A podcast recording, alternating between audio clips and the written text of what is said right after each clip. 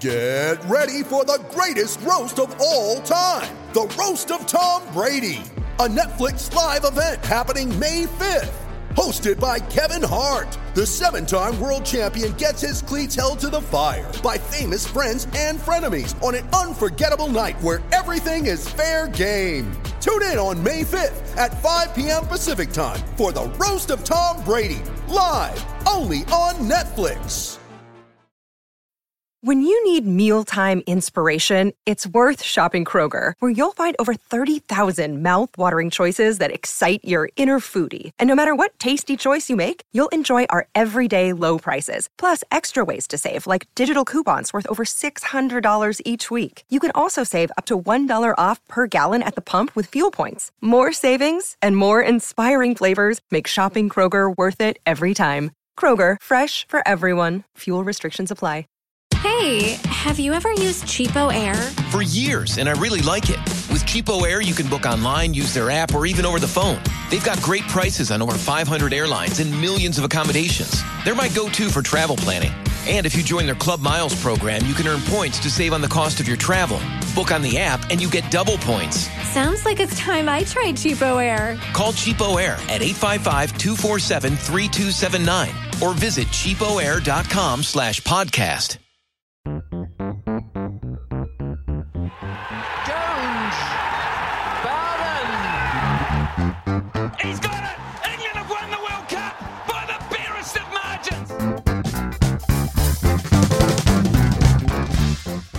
Hello and welcome to the Analyst Inside Cricket. Now look back at the third day's play uh, from the first test in Galle and a much better day for Sri Lanka, of course. England after two days of total dominance losing quite a few wickets in the morning session, um, being bowled out for 420, and then Sri Lanka actually only losing two wickets themselves and getting to within 130 of England's uh, total score. So with their with their first innings added together, of course. So uh, a, a, much better day for Sri Lanka. I suppose a, a disappointing day for England, but one that we would have expected in a way, Simon, because it was emphasis and onus on the England spin attack, and they didn't deliver really.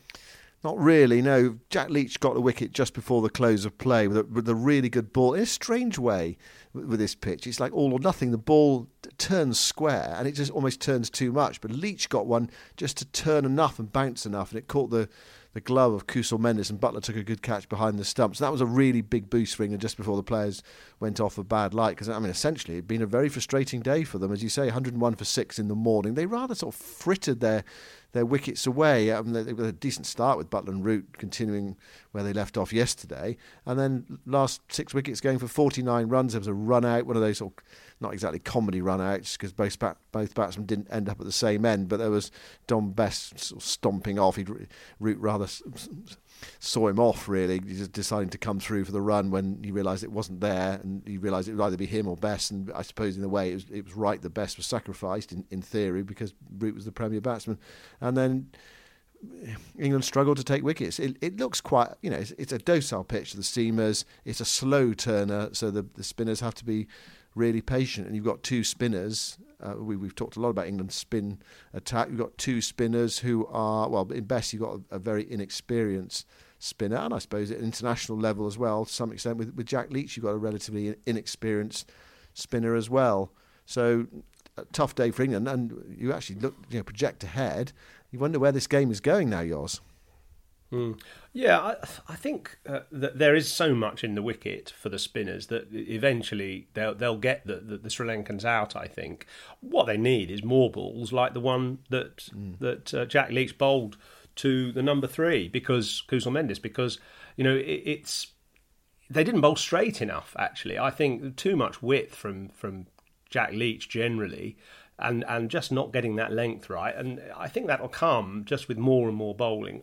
If you, I, I, suppose we have to be slightly sympathetic and say they haven't had a lot of bowling in the last few months, and and so you know it does take a bit of time to, to groove your action. It's a slow pitch. You've got to try and bowl a bit fuller than you would on perhaps an English pitch, in fact, because it's really sluggish. But I think they didn't attack the stumps enough, especially Leach, and that ball that, that, that got the wicket pitched probably middle and leg and forced the batsman to play and then just gloved him just weren't enough balls in that area. I hate that phrase, in the right areas, but sadly they just there weren't enough. And and as we said yesterday, you know, really Dominic Bess is still learning his craft and. Mm.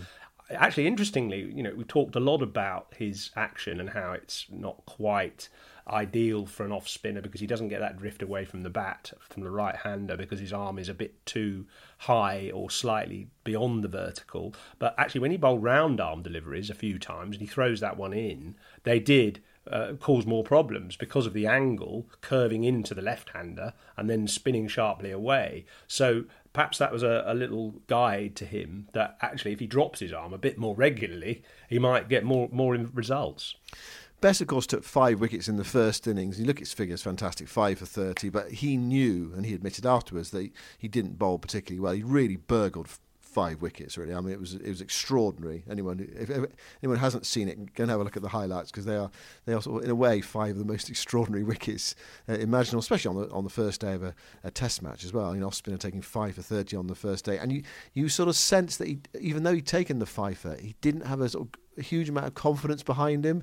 Th- not that he felt guilty taking five wickets, but I think there was the feeling. You know, normally you, that would give you a lot of confidence, but however you got them, you're taking five wickets. But probably the key for a bowler, you tell me, is actually if you know you've bowled well, that that gives you confidence. And, if, you, if, if mm. you, t- you tell me, Yoz, if you if you took say you took three for sixty and bowled really well, but you'd taken five for forty and they'd all been long hops, say you know caught at mid wicket or caught on the boundary, which, which would, would give you more confidence of those two spells? Is it is it the wickets or is it is it that feeling of you know having bowled well?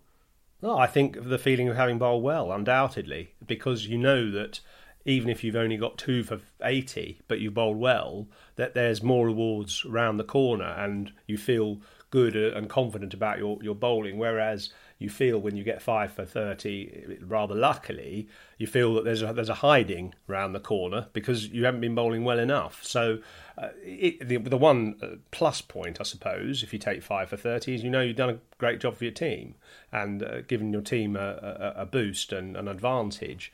But you do have self doubts until you get into that groove of bowling consistently well, and you know if you bowled really well and not got the rewards that the rewards will, will come later.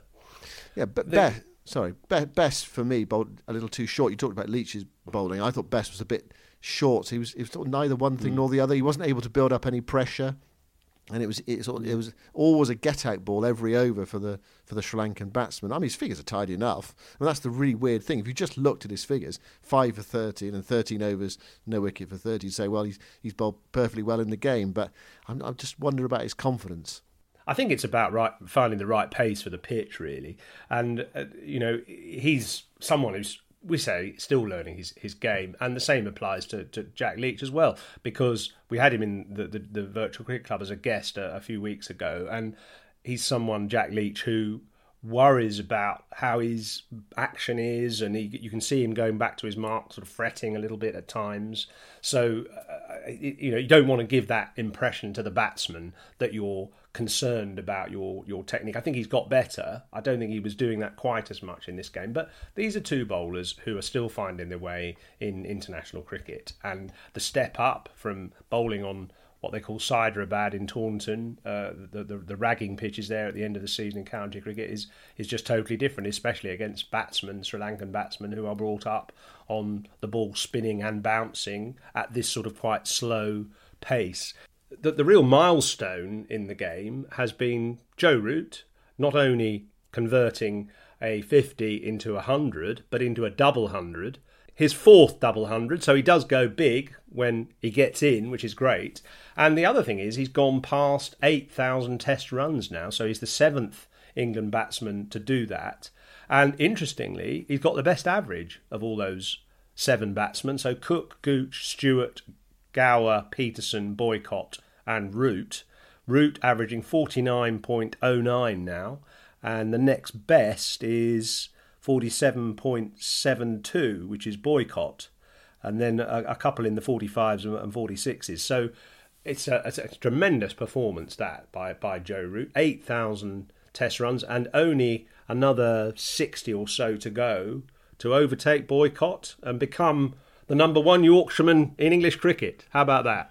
Uh, There's only one number one Yorkshireman in English cricket, if you ask me. Listen, it wasn't that long ago, it didn't seem that long ago, that Root was making his debut in Nagpur. I remember I, I was there, and actually was surprised when he made his debut because uh, England changed their team at the last moment. I think they dropped Samit Patel to bring Root in, which isn't exactly like for like, is it? I know they both bowled spin and they both bat, but it wasn't. It didn't feel like a, a like for like uh, replacement. Root got a half century in his first Test match and you know he's been a tremendous player for England ever since. And you know where's he going to go? I mean, that's it's a great start to the year from sort of confidence building because the last time he, he went past hundred, he turned it into a double hundred as well. And his big problem has been turning the fifties into hundreds. All those half centuries, forty nine half centuries, eighteen hundreds of which four have been double centuries. He, he looked so good. I mean, mm. he, he ended up being caught on the deep, long on boundary, wide long on boundary, trying to hit a six with Stuart Broad at the other end, basically just trying to make the most of the, the last wicket pair. And he set the field back, and, and Root was on the attack. I mean, it was extremely skillful innings on a, on a pitch you know, where the ball was turning throughout, and you've got two Sri Lankan spinners who, who know the conditions. But Root totally, totally and utterly mastered them. Yeah, I mean, I think more than uh, extremely skillful innings, I think an outstanding innings uh, n- only one other 50 in that innings, in that total innings uh, for England. Dan Lawrence, of course. And uh, just in those conditions, to score 228 absolutely flawlessly, as he did, and with a, a good tempo as well. I don't think there's anybody better uh, uh against spin, probably in English cricketing history. I think Alastair Cook obviously scored 300s in that series in India in 2012, and at the time, the uh, star players of India, like Sourav Ganguly and, and Rahul Dravid, who were on the commentary, said that is the best overseas batting that we've ever seen here. But I think Root is better than Cook uh, in spinning conditions because he's got more scoring options. Cook obviously had an immaculate method but didn't have the range of shots which Root has, occasionally unveiling the reverse sweep as well as all his uh, orthodox sweeps, his deft sweep, his slog sweep, his or you know his conventional sweeps and his unconventional sweeps. So he's got so many different shots at his disposal, which he just uses uh, at, at the most discretionary points. And you could say Kevin Pietersen's innings in Mumbai was the most destructive innings ever played by an England batsman in spinning conditions. But I think Root for consistency and just the the way he can rotate the strike and keep the scoreboard ticking over without ever taking risks while just looking totally fluent and at home. That that that is the best innings I think by an English batsman in spinning conditions that I've ever seen in in in its completeness. Pietersen more destructive, Root more reliable, if you like. Yeah, that was a fabulous innings by Pietersen in Mumbai. tremendous innings against India spinners. He actually played two in a year in spinning conditions. He, he, played a brilliant hand as well in Colombo that year to score a century against uh, Sri Lanka, essentially a match-winning hundred, as indeed that was in Mumbai as well. So those those were two top-rank innings fabulous from uh, Joe Root. There's two other issues we should talk about, Yoz. Uh, one is Moeen Ali, released from his uh, quarantine, and within an hour he was back at the ground. I'm not surprised as well. You want some camaraderie, don't you? Uh, you know, when you've been quarantining for however long he's been quarantining for, nearly two weeks. I, would England be? I mean, they've said he's sort of ruled out for the second Test match. Would they be sort of tempted to? To throw him in, or is it, it, it would would it be just too early? I mean, it's it's it's not easy, and you haven't been doing very much for a couple of weeks, and you you know you're asked to play a an international sporting fixture the last five days, you know, under a week later, and you know if you. It, he's not he's not like a fast bowler where you're running in bowling lots of overs during the day but um, it, it is they are stamina sapping conditions and your fitness inevitably is going to drop and of course if you have to bat for a long time as well you know there's there's that other aspect you know maybe that you need to bat lower down the order to save the game as he did against or tried to do against Sri Lanka at Headingley uh, back in 2014 so I'd, I'd absolutely throw him in. I'd throw him would in. You, yeah, would you? Yeah. yeah. because the, yeah. he spent quite a bit of time training with England before Christmas. Uh, you know, he's not a fast bowler who needs to get his you know miles in his legs in the same way mm. as a mm. spinner does. Uh, in the same way, sorry, you know, as a, as a faster bowler does, uh, he doesn't get the need to get that sort of match fitness from a physical sense so much. And I just think Leach and Bess could do with all the help they could they could get. Plus, also England go straight to Chennai from Galle uh, with uh, four tests in India and not much time between them. Why not give Moeen a game? And you can get the rust out of his system in the hope that he can form well in, in one of those test matches in India. I, I don't see any problem in, in dropping one of the leaving out one of the seam bowlers. Maybe Sam Curran makes way. He didn't have hasn't had much impact in the game so far. I know he's taken a wicket, but again, it was a, it was a bit lucky. So I, I would have Moeen in instead of Sam Curran. Also, given that the pitch in in Galle alongside the one they're playing on is probably going to be even drier. So it just mm. takes. I think it would just alleviate the pressure on Bess and uh, Leach a little bit, give Root another option, another bowling option, and give Moeen a bit of match practice before a, a much sterner test for England. Well, oh, I think in an ideal world, yeah, they'd love to play him, but we'll, we'll see on that one. But I mean, it is you know, is sort of there. Although they've said you know he's he's ruled out effectively ruled out the, the second Test match. But we'll see on that one anyway whether he's in the, that physical condition you need to play a Test match in, in demanding physical conditions. And so that just leaves us one final question to uh, deliberate over: is where is this match going to go? I mean, you said at the start you, you can see the Sri Lankans you know, eventually succumbing to England's spinners. They're 130 behind. There's still bags of time left in the game. I suppose you you have to look at the possibility of Sri Lanka. You know, batting well. They've still got Chandimal and Mathews uh, to come. Of them building, say, a lead of I don't know, 130, 140, something like that, for England to chase in the fourth innings. And you wonder by then what the pitch is going to be like in the fourth innings. Yeah, I mean it, that that's a possibility, but the the key I think will come in 19 overs time when the second new ball is available and it will spin and bounce a bit more for the spinners and do a bit for the seamers. And I think England also have to look at it that yeah they've got uh, Chandimal and, and, Mathews due in next uh, five and six, but after that not a lot really. Uh, Dickwella is an unpredictable character, and after that really they haven't got a, a huge amount of strength. The pitch is going to do more and more potentially. I, I see England bowling Sri Lanka out for potentially under 300, and they might have a little target to chase, or they might not. Uh, that's that. That would be my outside prediction, but uh, it's a great game, isn't it? You never know. Mathews could get a big hundred. Who knows? Well, of course he did. In, in 2014, he played at one of the best test innings I've ever seen. That incredible 160 that turned the game around for Sri Lanka, and they they won the match. It'd be quite something if they even threatened England uh, in, in, the fourth innings of the game after the dismal first two days. England 286 ahead. Uh, you know, cricketing logic says you know England should go on and win the game from here. It might take them a bit of time. They might have a, expend a lot of energy doing so. It might be hard work, but there's, there's still just that sort of glimmer for Sri Lanka. They they battled well today. So 156 for two at the close. There are 130 runs behind. The ball is spinning. There is enough there for the England spinners. And you, I suppose what you have to hope is that one one lands, it takes the outside edge rather than spins past the outside edge. So we shall we shall see Yoz in the remaining two days of this game. We'll review the uh, fourth day uh, this time tomorrow, whether England will have wrapped up the game or not. You, you suggesting what you're saying, you think they, they might well have done.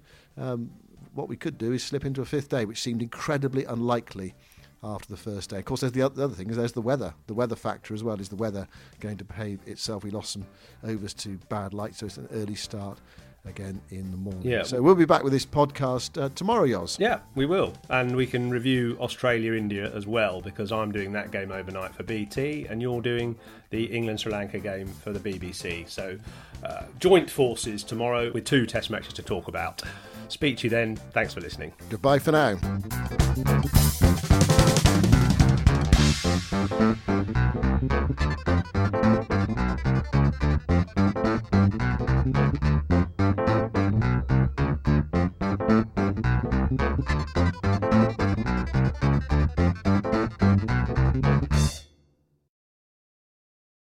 Sport Social Podcast Network.